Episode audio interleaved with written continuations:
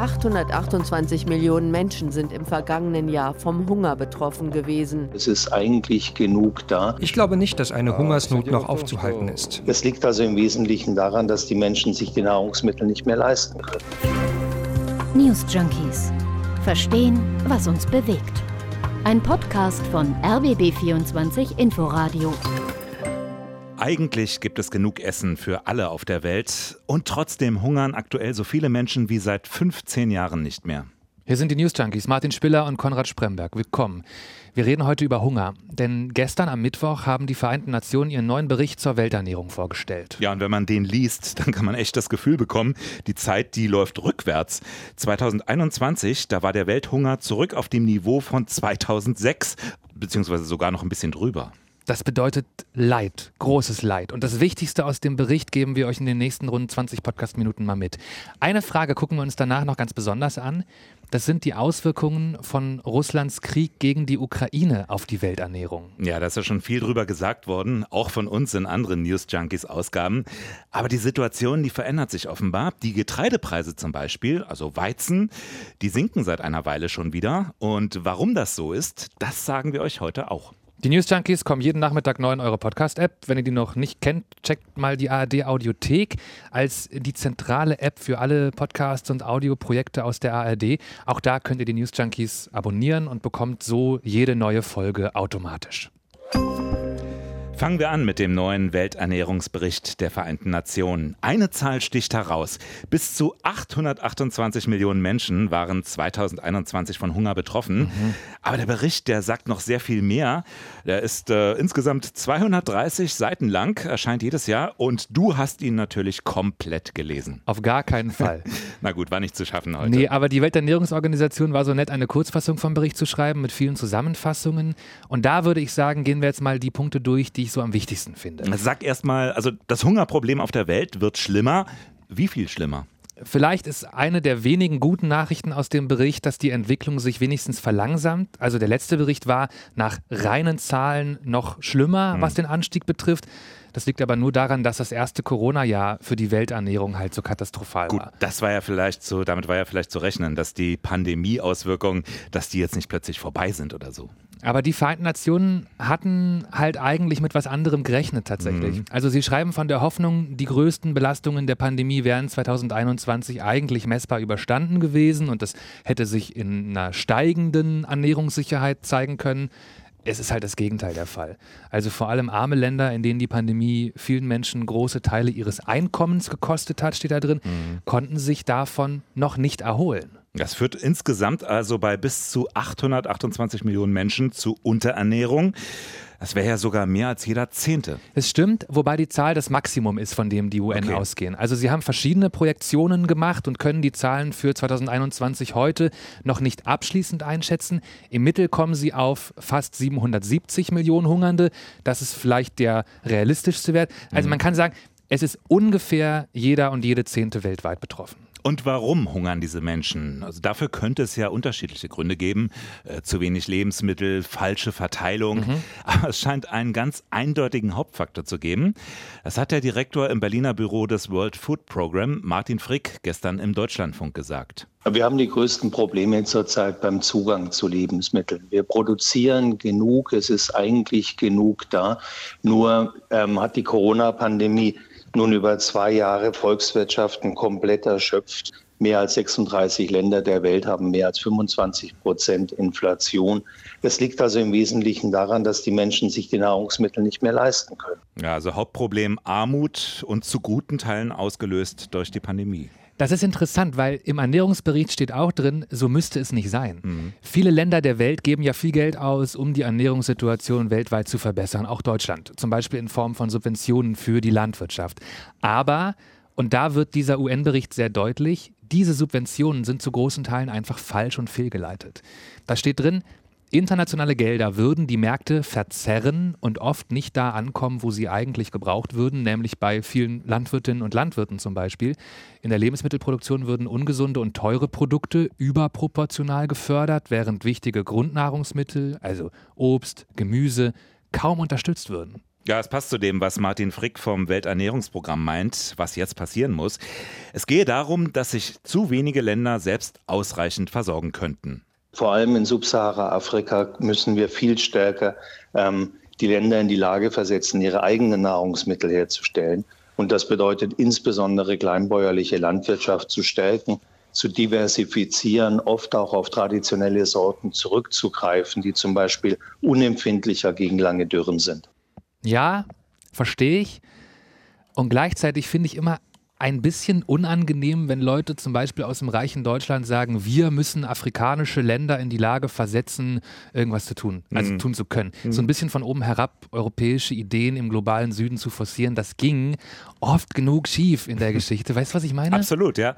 Aber das sieht Frick genauso. Der sagt, die Empfehlung, also die zum Teil sehr eigennützige Empfehlung, die reiche Länder lange in die Welt verteilt haben, die waren zum Teil einfach falsch. Ich denke, wir hatten über viele Jahre ähm, gerade afrikanischen Ländern empfohlen, sich zu konzentrieren auf Produkte, die man weltweit exportieren kann, Baumwolle zum Beispiel, ähm, und sich beim Kauf von Lebensmitteln auf den Weltmarkt zu verlassen. Und wir sehen, dass dieses Modell einfach nicht mehr funktioniert. Also der reiche globale Westen hat gesagt, baut mal statt Essen lieber Baumwolle an, damit wir die bei euch kaufen können. Und in der Folge ist der Hunger in bestimmten Teilen der Welt halt einfach schlimmer geworden. Hm. Was für ein Fazit steht denn am Ende von dem neuen Bericht der Vereinten Nationen? Ja, das ist ziemlich ernüchternd. Mhm. Also der Bericht ließe keine Zweifel, steht da, dass sich die Welt rückwärts bewegt in ihren Bemühungen, Hunger und Mangelernährung in all ihren Formen zu bekämpfen. Regierungen müssten ihre Maßnahmen neu denken und ihr Geld effizienter einsetzen, schreiben sie in dem Bericht, um gesundes Essen günstiger und besser verfügbar zu machen, dabei nachhaltig zu handeln und vor allem auch niemanden zurückzulassen. Das ist alles schon ziemlich frustrierend. Äh, wollten die UN den Welthunger nicht eigentlich bald sogar komplett besiegt haben? Ja, 2030. Das klingt jetzt wie hm. eine völlig unrealistische Utopie. Also der Hunger ist Teil der Nachhaltigkeitsziele der Vereinten Nationen bis in acht Jahren. Das geht offensichtlich komplett schief. Mhm. Im neuen Bericht steht auch eine Prognose drin, laut der die UN heute damit rechnen, dass 2030 immer noch 670 Millionen Menschen von Hunger betroffen sein werden. Da wollten sie eigentlich bei Null sein. Wir wären damit zahlenmäßig halt so zurück beim Stand von 2015 ungefähr. Und es war 2015, als die UN diese Nachhaltigkeitsziele aufgestellt haben. Das heißt, bei der Ernährung eine komplette Nullrunde. Schuld daran natürlich ganz maßgeblich die Corona-Pandemie, die Klimakrise und ganz banal, darüber haben wir gerade geredet, schlechte Politik. Drei gute Gründe, aber da fehlt doch noch was. Und gerade wenn du denkst, dass es nicht schlimmer werden kann, wir hatten Äthiopien, Afghanistan und dann ja, dann auch noch der Krieg in der Ukraine, sagt David Beasley, Direktor des Welternährungsprogramms. Ja, das wird jetzt spannend, denn dazu hast du Dinge recherchiert, die ich überraschend finde. Also erstmal, es ist ja nichts Neues. Kriege haben in der Geschichte immer wieder Hungersnöte ausgelöst oder beschleunigt.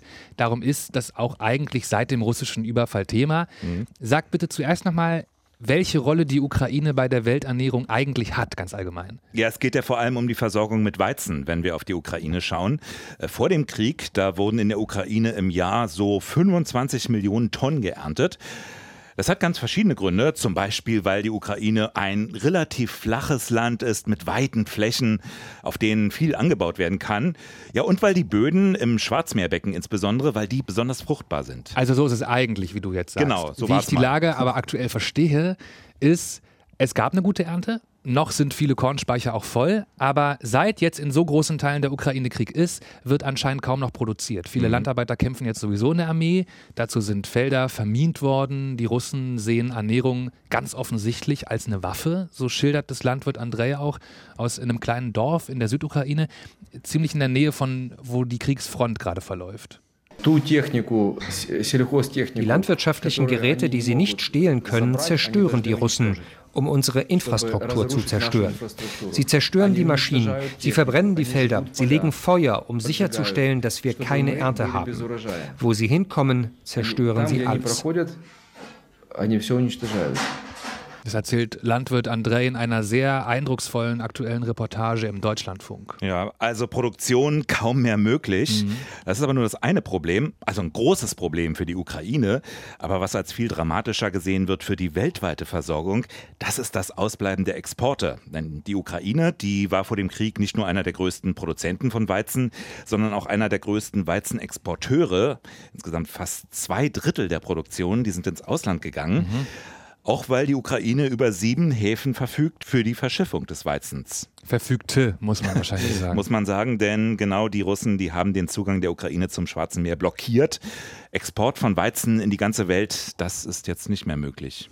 Also die Ukraine war mega wichtige Weizenexporteurin. Mhm. Das wirkt sich dann natürlich nicht auf die ganze Welt gleichermaßen aus, wenn diese Exporte wegbrechen. Aber sag mal, wen es besonders trifft, wenn von Richtung Ukraine dort kein Getreide mehr ankommt. Also uns schon mal nicht. Wir in Deutschland haben eine sehr hohe Selbstversorgerquote. Mhm. Aber so Länder, äh, vor allem in Nordafrika, in Asien, das hat einfach mit der geografischen Nähe zu tun. Dann sind die Logistikkosten für den Transport, die sind dann einfach geringer.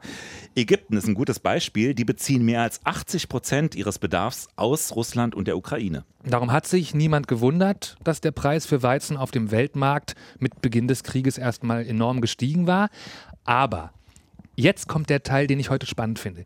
Der Preis fällt wieder. Und zwar sehr deutlich und seit Wochen. Auch Mais und Gerste werden billiger, mhm. kosten jetzt fast das gleiche wie vor dem Krieg. Wie, Martin Spiller, passt das zusammen? Ja, das passt schon zusammen, weil offensichtlich haben die fallenden Preise ganz verschiedene Ursachen. Nur die Ukraine, die ist keine davon.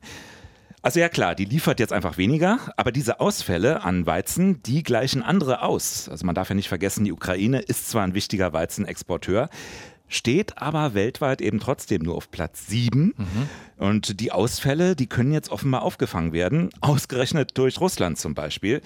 Also Russland, ohnehin schon der wichtigste Exporteur an Weizen. Ah. Russland schraubt jetzt seine Exportmenge um 6 Millionen Tonnen mal eben nach oben, hat seine Steuern, seine Exportsteuern dafür gesenkt.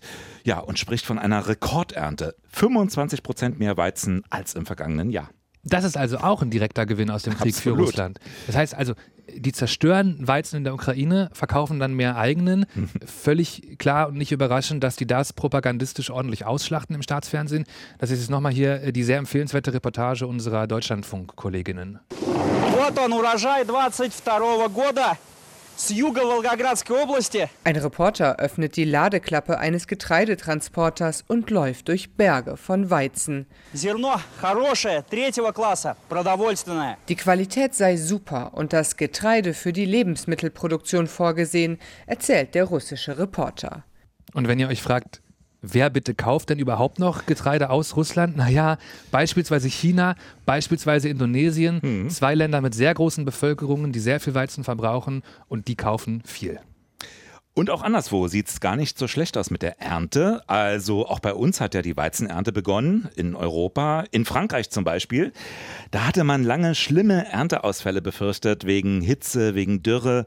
Die scheint es aber gar nicht zu geben. Die Ausfuhren aus der EU insgesamt, die dürften auch deutlich steigen.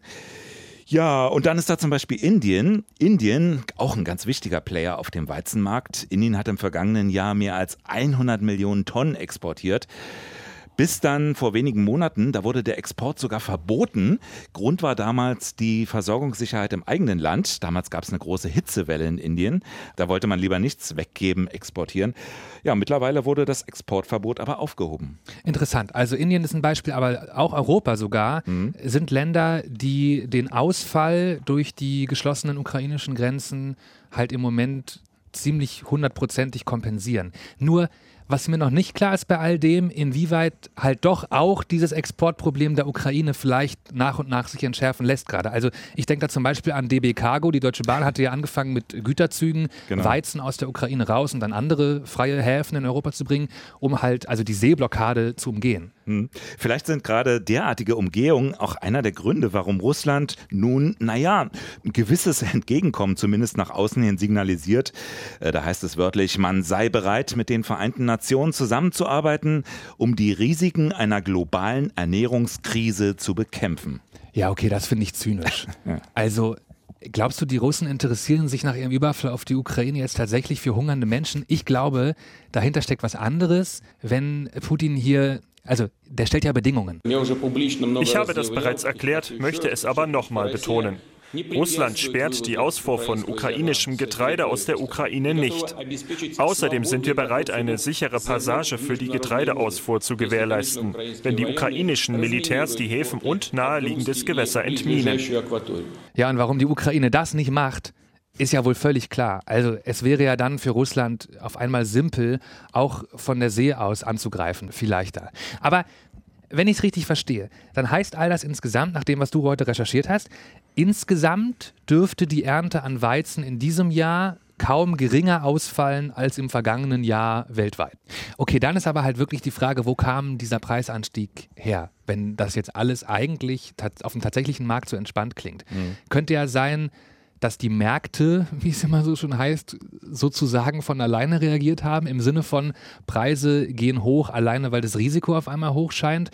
Das würde ja dann nicht unbedingt Entwarnung heißen, weil wir sehen, die Lage ist und bleibt auch volatil, unabhängig von der Ukraine. Insofern Extremwetterereignisse, Dürren, mhm. Brände, all das könnte ja jederzeit dazu führen, dass wieder irgendwo auf der Welt eine Knappheit entsteht und dass dann zum Beispiel die Ukraine halt nicht einspringen kann. Ja, man muss ja auch dazu sagen, der Bedarf, also die Nachfrage nach Weizen, die wächst und wächst seit vielen Jahren. Das geht immer weiter. Und so oder so wird die Produktion damit langfristig kaum Schritt halten können. Na, und was die Ukraine betrifft, es ist ja eigentlich eine gute Nachricht, wenn der Export da wieder möglich würde. Ist nur schlecht, wenn wegen des Krieges in der Ukraine kein neuer Weizen ausgesät wird, wie es jetzt gerade in den meisten Gebieten aussieht. Wenn die Produktion jetzt also ruht, dann gibt es halt im nächsten Jahr weniger Weizen. Ob der exportiert werden kann oder nicht, ist dann nicht die Frage. Wahrscheinlich würde die Ukraine den Teufel tun, Getreide zu exportieren, das für die eigene Ernährung unglaublich wichtig wird. Denn wenn sich niemand kümmert, bedeutet das doch, im schlimmsten Fall eine Hungersnot für die eigene Bevölkerung, sagt Andrei, der Landwirt aus der Südukraine. Äh, ich glaube nicht, dass eine Hungersnot noch aufzuhalten ist. Die Sache ist, wir hatten keine Zeit zu sehen. Wir haben etwas Getreide eingelagert, aber kein Getreide für das nächste Jahr. Wir denken ein Jahr voraus. Es wird so oder so eine Hungersnot geben будет, э, я думаю, все равно голод. Ja, Hungersnot in der Ukraine, da wirken dann diese Jubelfernsehbilder aus dem russischen Staatsfernsehen, übrigens nur wenige hundert Kilometer weiter nördlich bei Wolgograd aufgenommen, da wirken die dann schon richtig zynisch. Was jetzt? Hm. Wenn wir mal nach vorne gucken. Also, was wäre zu tun, um diese Entwicklung in die völlig falsche Richtung mit immer mehr Hungernden auf der Welt umzukehren? Wir können mal hören, was sich die Bundesregierung dazu überlegt hat, beziehungsweise hier speziell jetzt das Ministerium für wirtschaftliche Zusammenarbeit und Entwicklung. Jochen Flassbart ist da Staatssekretär und hat letzte Woche im SWR gesagt, was Deutschland und die internationale Gemeinschaft aus seiner Sicht halt tun müssten. Und er hält die Grenzen der Ukraine tatsächlich für ziemlich wichtig in dem Zusammenhang. Das bedeutet vor allem, dass wir die Wege aus der Ukraine wieder freimachen, die Transportwege. Daran arbeitet die EU, daran arbeitet hier in Deutschland insbesondere der Bundeslandwirtschaftsminister Cem Özdemir. Das würde natürlich auf den Märkten das Signal geben, es geht wieder etwas. Denn im Augenblick vor allem sind es die Preisentwicklungen. Das Zweite ist, wir unterstützen das Welternährungsprogramm massiv mit zusätzlichen Mitteln. Wir hatten bereits 430 Millionen Euro im Frühjahr zugesagt. Jetzt sagen wir nochmal 450 50 Millionen Euro zu, die im Wesentlichen über die UN-Institutionen verwendet werden und auch dazu eingesetzt werden, Preisspitzen in den Ländern zu kappen, damit die Menschen dort sich die Lebensmittel auch noch leisten können. Also Flassbart sagt, er vermutet, offenere Ukraine-Grenzen könnten die Preise für Lebensmittel auf der Welt senken. Das ist nicht, was deine Recherche heute nahelegt, oder? Naja, die Preise sinken ja bereits. Äh, länger auch schon. Und auch schon länger, seit Mai ungefähr. Inzwischen sind sie auf dem Niveau wie vor Beginn des Krieges. Ist die Frage, ob welche Rolle die Ukraine sozusagen, mag jetzt ein bisschen zynisch klingen, ob welche Rolle die wirklich auf dem Weltmarkt spielt bei der Preisentwicklung. Ja, vielleicht hat er Mechanismen im Kopf, die da jetzt nicht so ganz hervorgingen draus, aber ich finde auch, dass irgendwie eine Vermutung, die ich vielleicht nicht so stützen würde, wohingegen das andere, was er gerade meinte. Also er hat ja gesagt, Deutschland unterstütze jetzt das Welternährungsprogramm, um Preisspitzen zu entschärfen. Das, glaube ich, ist total sinnvoll aus Sicht des Berichts der Vereinten Nationen, über den wir heute geredet haben. Denn genau um hohe Preise, die sich bestimmte Menschen nicht mehr leisten können, und um zielgerichtete Hilfsinvestitionen da, Das ist ja einer der Punkte, die da total betont werden. Zielgerichtet ist ein gutes Stichwort. Ne? Also dieser Bericht, du hast ihn in vollständiger Länge gelesen, ich nicht. Aber der zeigt doch, dass eigentlich die bisherigen politischen Maßnahmen nicht wirklich, um jetzt mal von der Ukraine wegzukommen, wieder auf die weltweite Situation zu schauen, dass sie eigentlich nicht dazu beitragen, äh, den Hunger auf der Welt zu verringern. Ja, das würde ich ergänzen bei dem, was Flassbart gerade sagte. Also ja, Investitionen übers äh, World Food Program zu tätigen, um Preise zu senken, ist gut. Aber Deutschland und auch die anderen sollten halt die Investitionen, die sie schon tätigen gerade, mal sehr kritisch prüfen, nach mhm. dem, was die Vereinten Nationen da schreiben. Also die Frage, werden überhaupt die Richtigen erreicht damit? Richtig, genau. Mhm. Und wo ich also noch sagen würde, was Sachen sind, die wir sowieso No-Brainer angehen müssen, Klimaerhitzung begrenzen. Mhm. Jede Dürre, jedes Extremwetterereignis hat das Potenzial, sich auf Ernten auszuwirken und damit ganz direkt auf die Welternährung. Und der Punkt, den ich heute auch noch spannend fand, war, was bauen wir denn eigentlich an? Wenn wir eine nachhaltige Landwirtschaft wollen, dann müssen wir uns überlegen, welche Sorten Gemüse, Obst, Getreide wachsen wo auf der Welt eigentlich wirklich gut. Wo sind die heimisch, wo sind die widerstandsfähig? Also ich glaube, das wird tatsächlich vielleicht so eine, so eine Rückkehr geben zu Landwirtschaft, wie sie früher mal war. Ja, und vielleicht auch die Frage, was brauchen die Länder selbst? Wie werden sie unabhängiger möglicherweise? Also vielleicht so ein bisschen äh, diesem Trend entgegenzuwirken, dass man immer schaut, was können sie exportieren an Gütern. Ähm, Weizen ist vielleicht nicht so das Richtige. Vielleicht sind traditionelle Nahrung, vielleicht sind Hirse, Süßkartoffeln, vielleicht sind das äh, geeignetere Anbauprodukte für viele Länder. Ja. Und dann abschließend würde ich noch sagen, wir haben jetzt zwar gerade gesagt, es sieht danach aus, nach dem, was wir heute gelesen haben, als wäre die Ukraine für die Welternährung gerade nicht das Thema Nummer eins. Und trotzdem ist es so wichtig, dass Konflikte auf der Welt beendet werden, denn, das hast du vorhin gesagt, es sind dann halt die Menschen in der Ukraine, die krass Hunger leiden wegen sowas. Und auch das darf ja nicht sein. Dem habe ich nichts mehr hinzuzufügen. Aber vielleicht morgen wieder. Die News Junkies gibt es auch morgen wieder am Nachmittag, da mit einem neuen Thema, aber wieder mit uns beiden. Gerne eure Meinung, eure Themen, Wünsche und Vorschläge an newsjunkies.rbb24inforadio.de. Martin Spiller und Konrad Spremberg sagen Tschüss. Tschüss. News Junkies. Verstehen, was uns bewegt. Ein Podcast von RBB24 Inforadio. Wir lieben das Warum.